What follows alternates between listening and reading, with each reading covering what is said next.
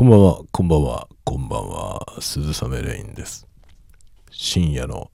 いろいろ実験コーナー。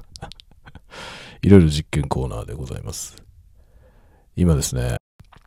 この間やろうとして断念したセッティングを試みております。謎のノイズが入ってますね、後ろの方に。何このノイズはどっから来た？今ちょっとテストしてた時にはなかったノイズが乗っております。えーとですね、今、ちょっと今のセッティングをね、メモ代わりに説明しますよ。まずですね、僕は今マイクを手に持っております。ハンドヘルドタイプのマイクですね。なのでこのように今左手から右手に持ち替えましたが、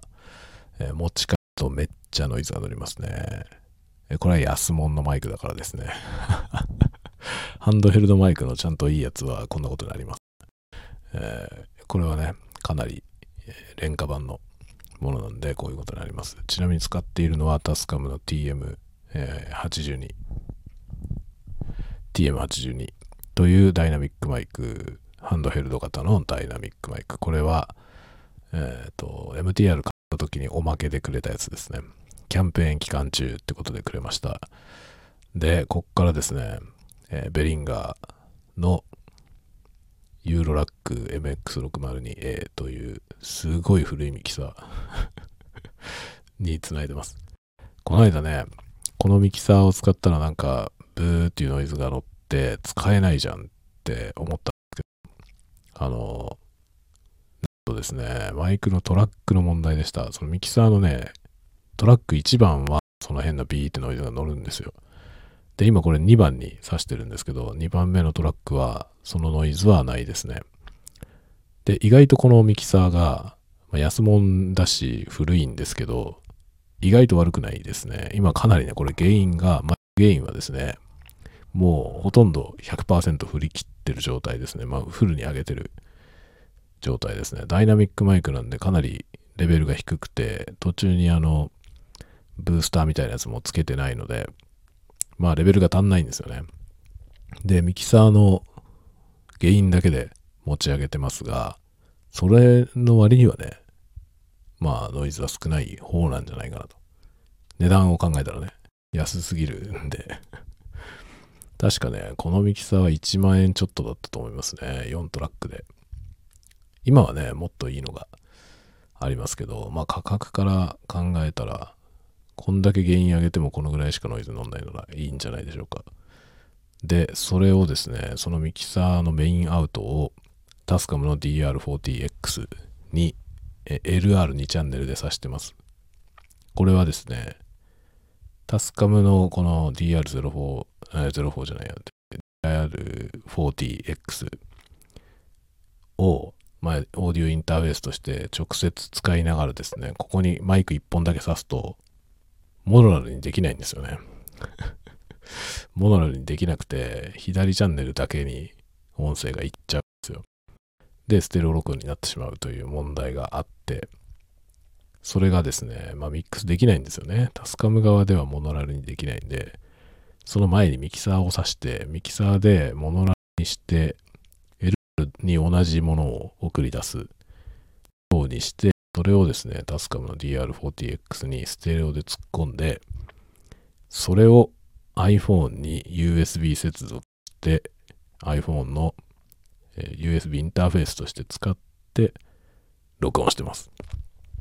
すごいでしょ複雑さで言えば、今までにやっているこの、えー、ヨイドルタワゴトークの中で一番複雑なことになってます、今。それで、まあ、ベストな音が取れるかというと取れません取れてないけどまあいいんだよ。これはね、あの試しにやってみたかったんですね。ハンドヘルのマイクで収録するっていうのをやりたかった。で、今このマイクをね持って手に持って喋っているという、これがねやりたかったのよできました。満足しました。もういいやそんな感じですね。今、満足したんでもういいかなと思ってるとこです。決して音は良くないね。良くないけど、これでちょっと可能性が見えたのはありますね。ちょっとね、これ、まあ今、手をね、持ち替えるとこういう感じで、ガッサガサガッサがいいさ、今、ね、ハンドヘルドマイクで、こういうね、音声収録を撮ることに、まあね、メリットはあんまりないよ。メリットはあんまりありません。ただ単にやってみたかっただけです。やっぱりね、そこそこのマイクだとこんな感じですね。だから音だけでね、音で言うと、そんなにね、だから安いマイクだからめちゃくちゃノイズがあるとか、そんなことはないんですよ。で、まあ周波数特性とかね、細かいことを言い出したら、いろいろありますけどね。でも、それよりも何よりも一番はこのね、ノイズ対策だと思いますね。特にハンドヘルド型は手で持って使うので、この手で持ったまま、例えばこう、ちょっとニギニギしてみるとか。これ今ね、手離してないんですよ。離さないまま、その手に力入れたり抜いたりっていうのをやってるだけです。わかる？こういう風になっちゃうの。で、例えばとちょっと指離して、またつけるとか、やってみますか。ちょっとこんな感じ。今ね、握った状態の手の人差し指をちょっと上げたり下げたりしてるんですね。そう、こんな感じですね。こんなん使えないでしょ。こんなん使えないじゃない。でもライブとか見に行ってね、手にマイク持ってボーカリスト歌ってるけど、こんなことならないじゃない。あれはね、あのまともなマイクだからあれまともなマイクだからで、あのあれで使われてるマイクはだいたい手話のね、手話の エスエムごじゅうはち、ごじゅうはち、ごパーって僕らが呼んでるやつですけど、えー、エスエムごじゅうはち っていうマイクなんですよ、大体がね。で、そのマイクはいくらだろう、いちまんごせんえんぐらいかな。そんな高くないんですよ、実は。そんなむちゃくちゃ高いマイクじゃないんですよ、あれ。だけど全然違うよね。この ティーエムはちじゅうに、タスカムの ティーエムはちじゅうに は、もちろんタスカムで多分一番安いマイクですけど、これいくらだろう？ さんぜんえん台で買えるんじゃないかなぐらいだと思いますね。でもこれがさんぜんえんで エスエムご パーがいちまんごせんえんぐらいだったらごパー買った方がいいよねと思いますね。まあハンドヘルド型をあの音声配信でね使うっていうのはあんまりメリットがないと思いますけどね。まあ、手で持って使うことはないよね。あの、もしね、ポッドキャストとかで、まあ、ごパー使うってなった時に、まあマイクスタンドに立てますよね。マイクスタンドに立てて、で、えー、手を触れずにね、スタンドとかマイク本体に手を触れずに喋る。っていうのがまあ普通ですよね。ナレーションとかならね。それであれば別にこのマイクに逆にね、あの、手で触れなければ、これ今ハンドヘルドすることにでこのにぎにぎがね結構気使ってないとうっかりなんか手をね動かしちゃうと音が入っちゃう。しかもね疲れるじゃないハンドヘルドで手で持ってると疲れるわけよね。で疲れてくるから持ち替えたいじゃない。今左手で持ってるんですけど、左手が疲れてきたら右手に持ち替えたいでしょ。で持ち替えてみみますよこういう感じだ。持ち替えたなって、今お前マイク持ち替えたなっていう感じになるじゃない。いいでしょ、臨場感が臨場感があるでしょう。まあこういうね、別にそういうことがやりたかったわけじゃないですけど、ただ単にねこのこのスタイルに憧れただけです。それをやってなかったので、でしかもこのためにね新しくなんか買うのは嫌だったんですよ。あるものでなんとかしたい、手元にあるものでできるんじゃないかと思っていろいろやってみてできましたね。いいんじゃないでしょうか。このベリンガーのこのミキサーのいちチャンネルが終わってるということが分かりました。いちチャンネルに上げていくとブーって言うんだよ。ちょっと今上げてみるか。ああ、今は上げてもなんないな。ってことはこれケーブル挿した状態で、このね、ファントム端子、ファントム端子じゃない、エックスエルアール の端子にケーブルを挿して、原因を上げると、ブーっていうのはね、電気ノイズみたいなのが乗りますね。でも、いちチャンネルとにチャンネル、全く同じ作りになってるんですけど、にチャンネルの方だったら大丈夫ですね。今にチャンネルにこれ挿して、もうゲインはフルブース状態だけど、大丈夫ですね。ということですよ、皆さん。ということですよ。この音がダイナミックマイク、安いダイナミックマイクで録音してますが、途中にいろいろ挟まないとこれ実現できないので、あんまり現実的ではありませんね。まあ、あの、いきなり録音できるデバイスをね、挿していれば、例えば、なんだろう、えー、Zoom の、なんだっけ、ピーフォー とか、あの、ポッドキャスト用の エムティーアール みたいなのあるじゃない。エムティーアール 兼インターフェースみたいなやつ。ああいうやつを使っていれば、多分、多分じゃなくて、ほぼ間違いなくできるはずです。あの、マイクをね、一本だけ挿して、それをモノラル、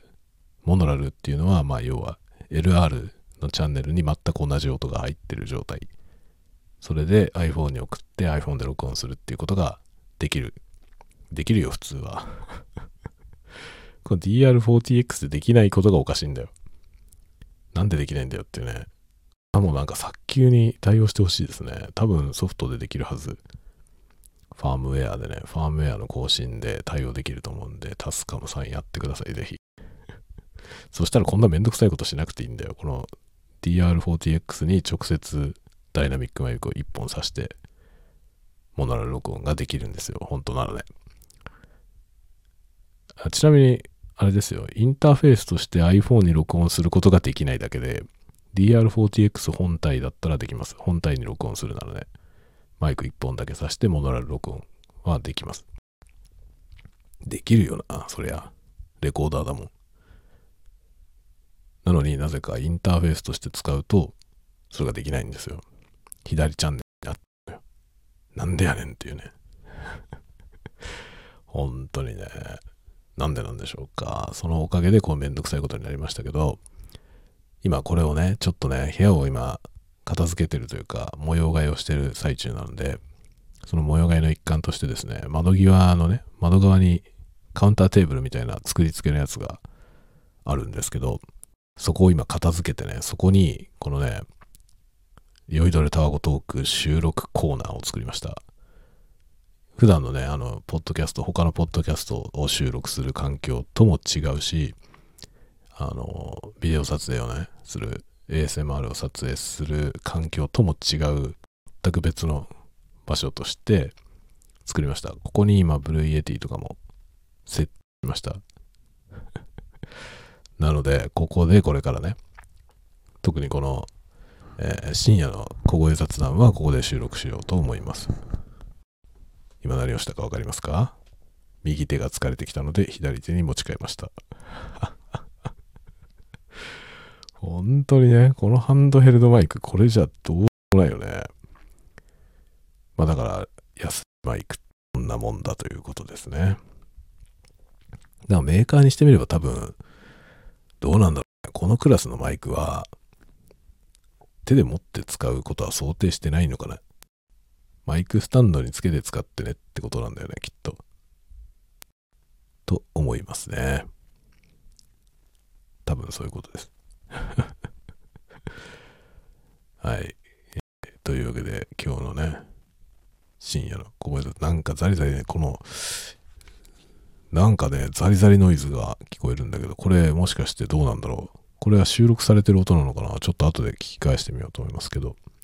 今僕のヘッドホンからはですね、ノイズがジャリジャリ言ってるノイズが時々入りますね。これは何に起因するノイズかな、ちょっとわかりませんが、なんかノイズがザリザリ言ってます。ミキサーなのか ディーアール なのか、はたまた途中のケーブル途中のケーブル説もあんだよね。この途中のケーブルも別にいいものじゃないやつを使ってるんで、あのね、マイクからミキサーに行ってるケーブルだけがいいやつですそのそれ以外はひどいひどいね。もうね、もうじゅうねん、にじゅうねん以上前から持ってたような、なんかオーディオケーブルを使ってますね。なので、そいつらからノイズが乗る可能性は十二分にある気がします。マイクからミキサーに行ってるケーブルはね、あの エーエスエムアール を始めるときによくわからずに買ったベルデンの エックスエルアール ケーブルなので、物は確かです。すごい高いのよこれはね いってんごメートルかな、 いってんごメートルのケーブルにほん買ったんですけど、にほんでご、ろくせんえんしたと思う。ごせんえん以上はしたと思いますね。それがね、去年のいちがつにじゅうさんにちに YouTube 始めたんですけど、その時に買った、それを始めるにあたって買ったケーブルです、これ。ベルデンの エックスエルアール ケーブル。高すぎて、もうそれ以来買ってません。それ以来、あの、モガミのケーブルにしました。モガミとノイトリックで、自分でハンダ付けして作るっていう風にしました。マイクケーブルはもうそれが一番いいですね。コスパが最強ですね。なので、多分もう買うことないです。この、このケーブルを買うことはもうないと思う。で、これ いってんごメートルしかないから、あんまりね、あの、いろんな用途に使えないですね。短すぎて。これでよく撮ってたな、最初。一番最初の動画はこのケーブルで撮ったと思うんだよね。で、割とすぐにケーブルで、これじゃケーブル足りないなと思って、あの、作るやつをね、買いましたけど、最初の何本かはこのケーブルで作ったはずですね。最初ね、僕あの YouTube のチャンネルオープンして、一つ目の動画を上げてからいっしゅうかんね、最初のいっしゅうかんは毎日動画上げたんですよ。なので、最初のそのね、いっしゅうかんぶんの映像は全部多分このケーブルで撮ってると思う。どうやって撮ってたんだろうな。こんな短いケーブルで。ちょっと無理じゃないか、これ。どうやって撮ったんだろうな。あ、もしかしたらこのケーブルは撮影に使わなかったのかもしれないな。ちょっと短くて使えなくて、すぐなんかケーブル買って、そのケーブル作ってからいっぽんめを録画したのかな。撮影したのかもしれません。そうだったかも。ちょっとよく覚えてないわ。まあね、そこから、紆余曲折、いろいろあって、いちねんぐらいやってきましたね。この間いちねん、いっしゅうねんが過ぎて、今にねんめに突入しました。試行錯誤しながら、部屋をスタンプしながら、進んできておりますね。で、その間に、このね、スタンド エフエム も、だいぶ進化しましたね。これは実験場みたいにもなってますけど、さんぼん立てでね、朝の挨拶雑談、昼のお昼ご飯食べながら雑談、で、夜の酔いどれ、タワゴトーク、さんぼん立てですけど、もう、ポッドキャストのね、タイトル自体を酔いどれタワゴトークにしちゃったんで、このね、深夜の小声雑談がメインコンテンツになってきてますね。これをね、動画でもやろうかなって思ってんのよ。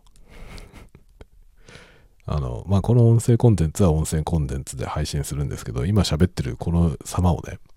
撮影して、それを YouTube に上げようかなと思って。全く同じ状態で。これどうせ編集とか一切しないので、あの、音声もね、もう酔いどれタワコトークは音声編集してないので、もう垂れ流し喋ってそのまんま放流って感じなんで、これをね、そのままこの喋ってる様を撮影すればさ、それでもう動画コンテンツも作れちゃうわけですよ。そしたら酔いどれタワゴトークのチャンネル作ってね、 YouTube ので、そこにこの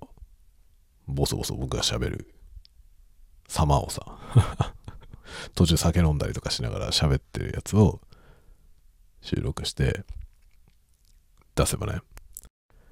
これ一石二鳥なんじゃないのっていう感じがするじゃない。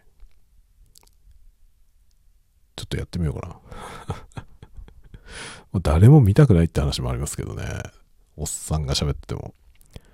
で、これもさ、あの海外の人、海外のやつを見ててね、いいなと思ったんですよ。海外のポッドキャストでこういうのやってる人がいて、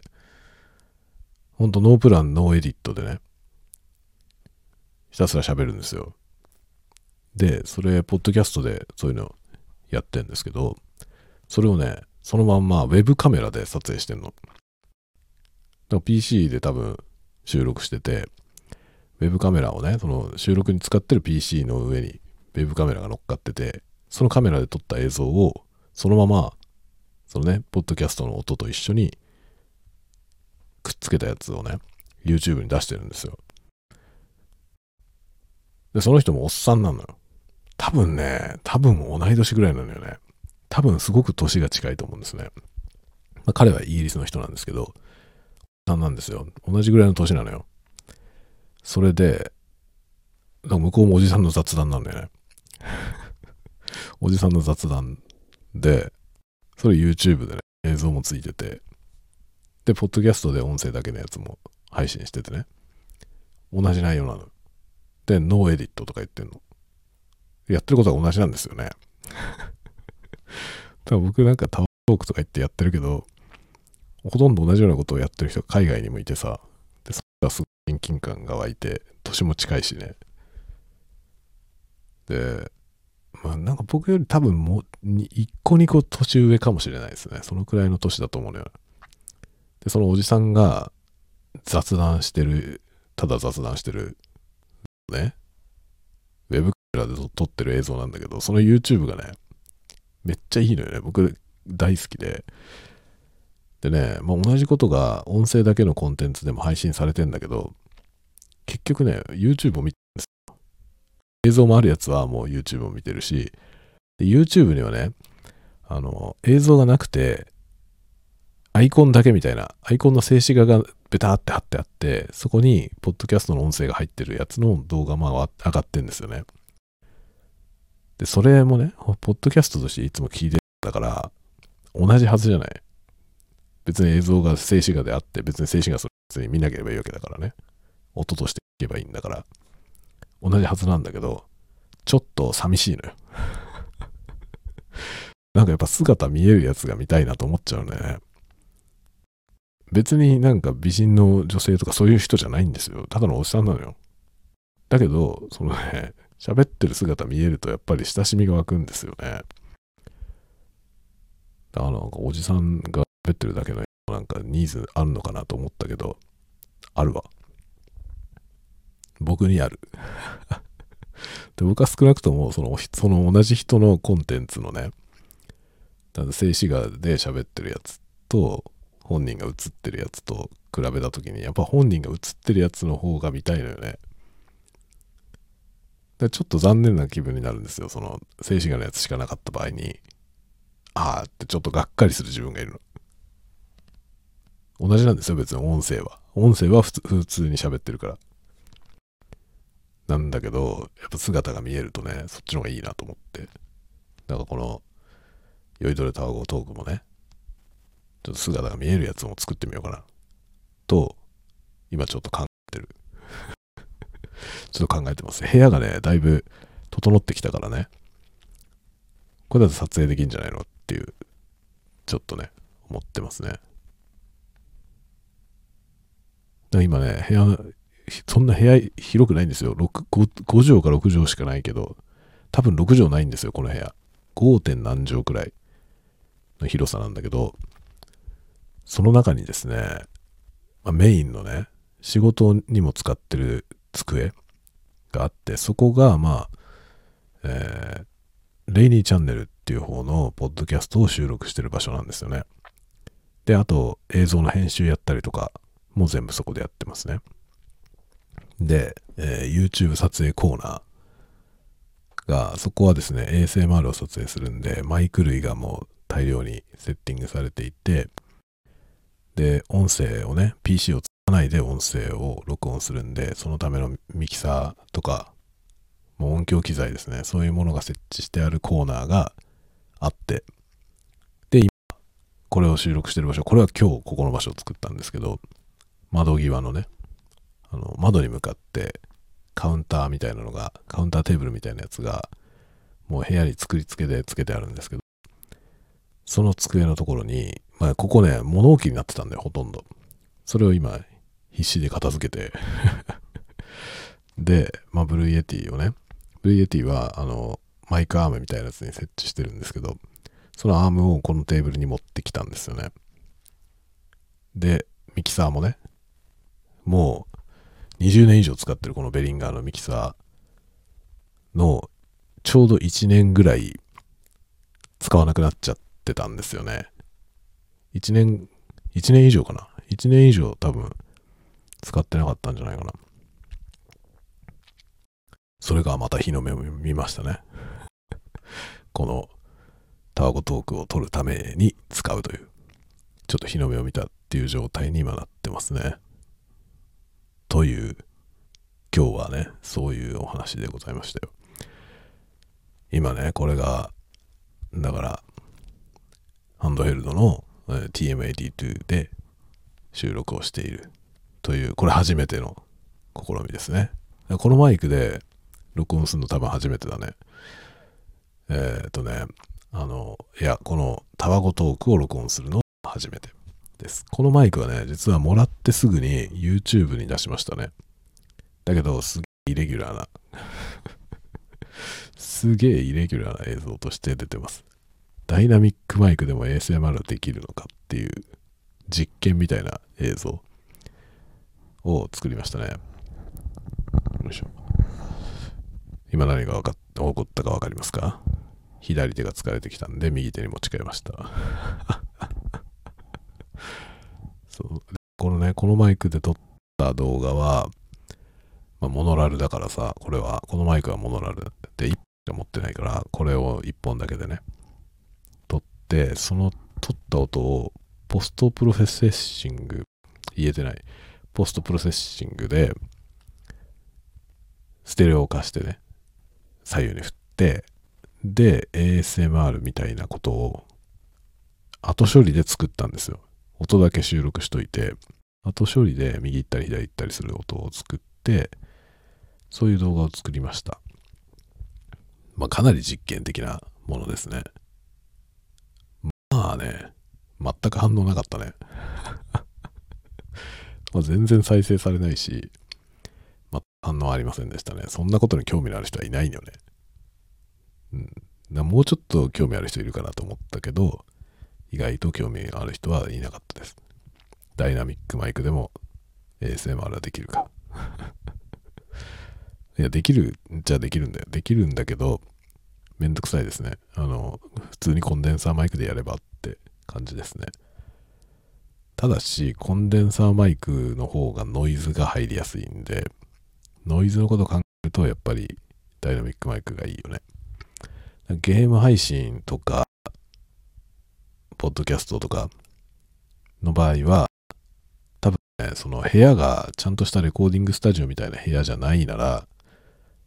ダイナミックマイク使った方がいいと思います。その方が音がいいと思いますねもうあらゆるノイズがひどいけど、これはまあハンドヘルドだからこそのことですね。これはハンドヘルドマイクじゃないとこういうことにはならない。ただね、ハンドヘルドマイクのいいところは手で持ってるから、このねマイクと顔、顔とか口の位置関係がさ、自由自在なんですよ。だからものすごいだらけた姿勢で椅子にねデローンって座って喋ってるんですけど、こういうのができちゃうんですよね。マイクアームにつけたマイクだとさ、そのマイクの場所、ある程度はまあ動きますけど、まあ、そこに合わせて自分の体も、こう、設置しとかなきゃいけないじゃない。だけど、ハンドマイクだとね、極端な話、床に寝っ転がっててもできるのよ。それがね、このハンドヘルドのいいところですね。ただし、ハンドヘルドマイクって、このケーブルもね、こういった時にケーブルがさ、体に当たっちゃったりするじゃない。今ケーブルを触ってみるね。これ今ケーブルを触ってる音ですめっちゃ入るじゃんね。だからこれね、ちょっと僕が今手を動かしてケーブルが僕のね今足のねズボンに擦れてる音です。これこんななっちゃうわけよ。だからちょっと体を動かすとこういうのが入っちゃう。なんとも言えないね。ハンドヘルドマイク使うんだったらもうちょっといいやつ、そのこういうなんていうのかな、直接入ってくるノイズをある程度あの集音しないようにする工夫されてるようなマイクを使った方がいいですね。まあね、いちまんえんぐらい出せばあると思うね。ダイナミックマイクでいちまんえんぐらい出せばあると思います。だからハンドヘルド型でもいちまんごせんえんくらいするのは普通なんで、そいつらなら多分こんなことはないはずですよ。まあ少なくともね、定番の エスエムごじゅうパー はこんなことないから、ちゃんとハンドヘルドしててもこんなにはひどくないですね。もちろん何かしらのね、ノイズは完全になくはないですけど、まあ、エスエヌ はこれよりもいいですよ。だこのマイクはちょっとねまあでも手で持ってると楽なんだよな。この寝っ転がってても収録できるからさ、その意味ではいいんだけどいいんだけどやっぱりなかなかね、もうちょっといいマイクにしないとちょっと聞き苦しい、聞き苦しいね。左右の手で持ち帰るだけでもね、あんな大騒ぎになっちゃうからちょっとそれは使いづらいですね。そんな感じですね。だからマイク買うときは、うん、どうすればいいんだろうね。あのね、やっぱ分かった人に相談するのがいいんじゃないかな知ってる人に相談する、こういうのをね知ってそうな人に相談するのが一番良さそうですね。だからマイクスタンドで使うなら全然ありだと思う。このマイクでも例えばだからなんだろう、ギターでね弾き語りで歌ってみたとかのコンテンツを作りたいって思った時に、弾き語りでギターをねやろうと思ったらマイクも手で持てないじゃない。だからブーム型のマイクにマイクスタンドに立てると思うんですよね。マイクそうやって使うならね、このマイクでも十分いると思います。このマイク多分実売さんぜんえんちょっとぐらいだけど、多分これでいけるね。実際のとこ僕がねポッドキャストを買うあのやるのに最初に買ったマイクがコンデンサーマイクのマランツのすごい安いやつなんですけど、それ全然問題ないんですよ。でそれ全然問題ない理由は何だろうって考えた時に、それはねマイクアームでショックマウントをつけてマイクアームにつけてあるんですよね。だからマイクアーム自体がポンコツなんだけど、そのアームから来るノイズを程度入れないようにできるんですよね。多分それで十分実用に耐えてると思いますね。いまだに使ってますね。そのレイニーチャンネルで映画の話するときに使ってるマイクはそのマランツのマランツのやつなんですよね。それまだに使ってますね。このマイクはコンデンサーマイクでろくせんえんぐらいだからめっちゃ安いですね。かなり最低最低ラインというか、うん、と思いますね。タスカムからも出てるよね。 ティーエムななじゅう だったかな。タスカムからもそのくらいの価格帯のコンデンサーマイク出てますね。どっちでもどっちでもいいと思いますまあ正直なんかそのぐらいのクラスのコンデンサーマイクがいっぽんあれば長く使えると思いますね。コンデンサーマイクを使うなら、まあコンデンサーマイクすごいなんだろうね、あのー、配信とかでね使う人多いけど、部屋を、をどうするか、部屋がどういう部屋かによるんだよね。部屋がもうごく一般的なね、別にその録音するためにチューニングした部屋ではないっていうことがほとんどだと思うんですけど、そういう環境だったら多分ダイナミックマイクで喋った方がいいと思うね。音は多分綺麗だと思いますね。あとはマイクの特性の問題だねまあ一般にコンデンサーマイクの方が高音成分が繊細な感じはありますね。ダイナミックマイクよりも、うん、なんていうのかな、高い音の成分がね、多い。良くも悪くも多いかなと思いますね。ダイナミックマイクはね、その領域が結構いい感じで丸まっているので、だからまあ用途によっては使えないってことはあると思いますけど、喋るんだったらダイナミックマイクはすごくおすすめですね。ただね、やっぱりすごい入力レベルが低いので、そのね、ノイズを乗せずにブーストできる装置は必要ですね。まあ、一番有名どこで行くと、あの、あれですね、クラウド、なんとかのクラウドリフターっていうね、クラウドリフターっていう機械、機械が、なんて言えばいいんだろうね、機械があるんですけど、ちっちゃい合体の機械があるんですけど、それにマイクを通すと、あの、ノイズが乗んないままね、音量だけをブーストしてくれるんですよね。だから、割とダイナミックマイク使ってる人はそういうのを入れてますね。ゲインブースターみたいな機械。有名なのはそのクラウドなんとかの、えー、クラウドリフター シーエル、シーアール だ。シーエル か。シーエル か シーアール かどっちか忘れましたけど。L だよな。C、リフト、リフトはリフ、リフトだよね。リフトアップのリフトだから。シーエル だよね。シーエルワン っていうやつですね。確か。それか エスイー Electronics ってところが出してるダイナマイトっていうやつ。ダイナマイトは見かけが本当にダイナマイトってやつですね。あのね、便利なのはダイナマイト。ダイナマイトは直接マイクにぶっ刺して使えるので便利ですよ。あのケーブルがいらないですね。シーエルワン の方は箱、箱の形をしてるので、マイクから シーエルワン に行くケーブルと シーエルワン からミキサーに行くケーブルが必要になります。ダイナマイトは直接マイクにさせるんで、その後ろにケーブルをつなぐ感じになって、ケーブルいっぽんで大丈夫ですね。だから、オーディオインターフェースがいいやつじゃない場合は、そういうブースターみたいなやつを間にかます必要がありますね。ダイナミックマイクを使うなら。ただ今僕が使ってるこの安いミキサーでも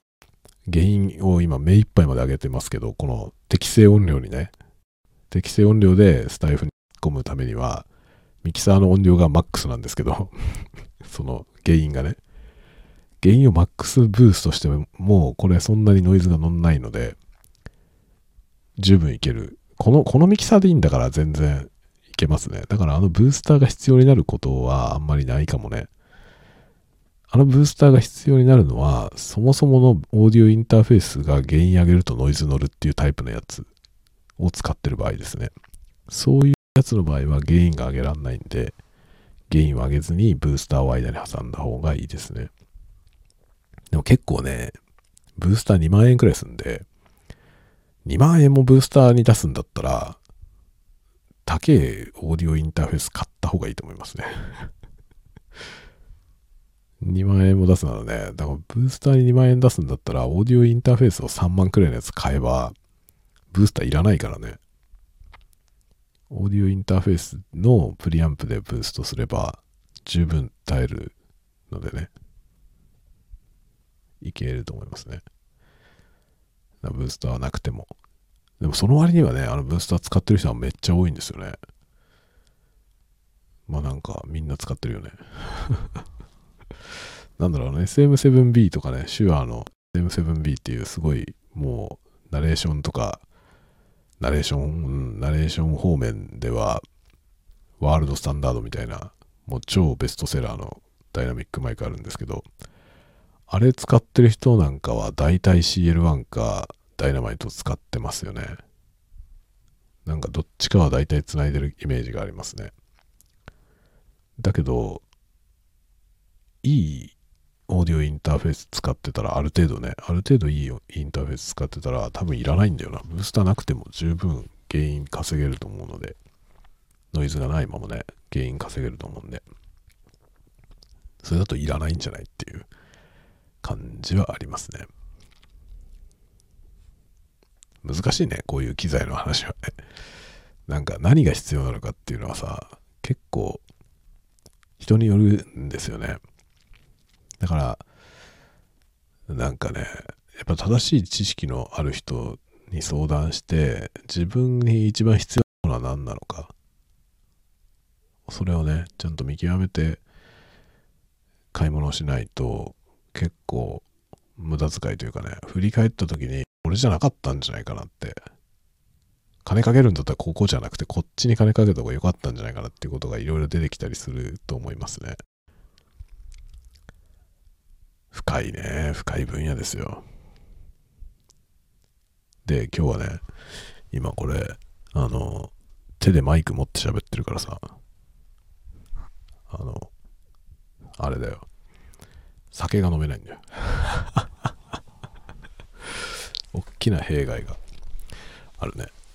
お酒をね同行することができないので、今日は酔いどれと言ってますけれども、何も飲んでません。何一つ酔ってない状態で喋っております。まあちょっとね、今このタワゴと収録ブースもねブースっていうほどじゃないけどさ、そのコーナー、収録コーナーもね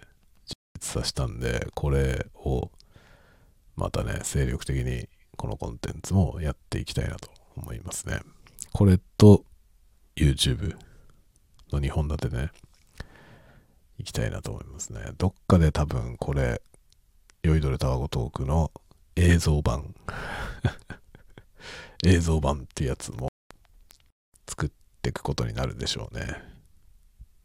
やってみたいからね、僕は単純に自分がやってみたいということで、ね、やってみようと思っております。どうでしょうか、今日の音はまだねこれ自分で聞いてみないことにはねわかんないんですけど、今なんかノイズとかもいっぱい乗ってんだけど、これがどの程度実用に耐える音なのかはちょっと聞いてみないとねわかりませんね実用に耐えないだろこれ手持ち帰るたびにこんだけ音入るのはね、ちょっとちょっとダメですね。まあそれもこれも含めての酔いどれタワゴトーク。酔いどれだしね、酔ってないけど今日酔ってないけどね、酔いどれだしタワゴトだし、まあこんなもんじゃないですかっていう。逆になんかノーエディットなことでね、他では聞けないような話しながらやっていこうかなと思いますね。ノーエディットはねいいよねこれは別にねその編集をしなくて済むという、そういう手抜きみたいな話じゃなくて、ノーエディットものは結構見るのも面白いよね。僕は好きですね。結構なんかそのノーエディットにすることって、あのなんだろう、その人の話術みたいなものが生きてくると思うよね。もっとホットな感じになるじゃない、あのリアルタイムだ。あの前もってね話す内容をこう検討しておいて、でそのそのメモとかね、まあ、原稿原稿を用意することももしかしたらあるかもしれませんけど、まあ、そういう状態で読んでいくというよりもね、何にもないところでノープランでね思いつくままに喋っているっていう方が、その話してる本人のパーソナリティみたいなものがより分かりやすい分かりやすくなる気がしますね。だから、だから僕がそういうなんかこの雑談コンテンツのどうしようもないやつ何も決めてないっていうね、こういうのが好きなのはなんかその人の人となりみたいなものが見えるからでしょうね。だから実際になんかその人と会って雑談してるような気分になるのよね。トピックが決まってなくてさ、なんかどこ行くか分かんない話、なんかこう身近な人との雑談ってそういうの多いじゃないですか。仲のいい人ね、そのよその人じゃなくて、どこ行くか分かんない話することが結構あるでしょ。まあそもそもね、だって今日はこれの話をしましょうっつって会うわけじゃないじゃない。まあある程度決まってることはあるけどさ、例えばどっかにね出かける予定があるから、それの予定について話しましょうって言って会った場合は、そのメインのトピックについては一応話すじゃない。こういう話をしようねって言って、だけどそれだけしか話さないわけじゃないじゃない、友達とかの場合ね。でそこの時にこう話題がどこ行くのかっていうのは、その人と自分とのそのなんかリレーションによって変わるじゃないですか。だからランブルエピソードの面白さはそういうとこにあると思うんですよね。だからその人が一人で喋ってるけど、それをこう見て身近に聞きながら、そのね、でこう何話すとかも完璧に決まってるわけじゃない、なんとなくこの話題かなぐらいは決めてるにしても、後は出たとこ勝負ってなってるので、その後は出たとこ勝負のところが垣間見えると、なんかだんだんその人が身近に感じられてくるんだよね、喋ってる人が。そこがね、なんか僕はこのランブルエピソードが面白いなと思う一番のポイントですね。ということでね、このタワゴトーク、本当はねこっちがおまけでレイニーチャンネルがメインのつもりだったのよね、ポッドキャストなんだけど、このランブルエピソードが面白くて、こっちがメインになりつつありますね。今やこっちがメインというわけで、今日はこの辺で終わろうかな。この後酒飲もうかな普段はね飲みながら、ブルーイエティで収録しながら、あのお酒飲みながら喋ってますけど、今日はハンドヘルドマイクで手で持ってるので、マイクをねちょっと喋れませんでした。次はね、このマイク使うにしてもマイクスタンドに立てようかな。そうすればね、まあ、これほどの自由度がなくなりますけど、まあマイクと自分の位置関係が自由じゃなくなりますけど、手がマイクから解放されることによってお酒は飲めるようになりますなんだろうね、一体何をやりたいんだろうね、僕はよくわかりませんけども、楽しいですね。というわけで今日はね、今日はね、ちょっとホームセンターに行って収納のね、あのケースとか買ってきたりして、で、まあこのね、この環境が作れたんですよ。ガサガサガサガサ言ってるのは、ケーブルが僕の膝とかに当たってるからというね。聞き苦しくてごめんなさい。今日はもう聞き苦しいだろうなと思って作ってますので、もうね最初から実験なんで、今日は実験的にハンドヘルドマイクで喋ってみたかった、そのね、そのなんていうの、やりたかったことは実現できました。それなりにちゃんとした結果になったんじゃないかなと思います。さて、ではではではではでは、今日は ディーアールフォーティーエックス と、えー、ティーエムエイティーツー、どちらもタスカム、タスカムコンボで お, お送りしました。では、では、では、では、では、またね、また次のタワゴトークでお会いしましょう。またね。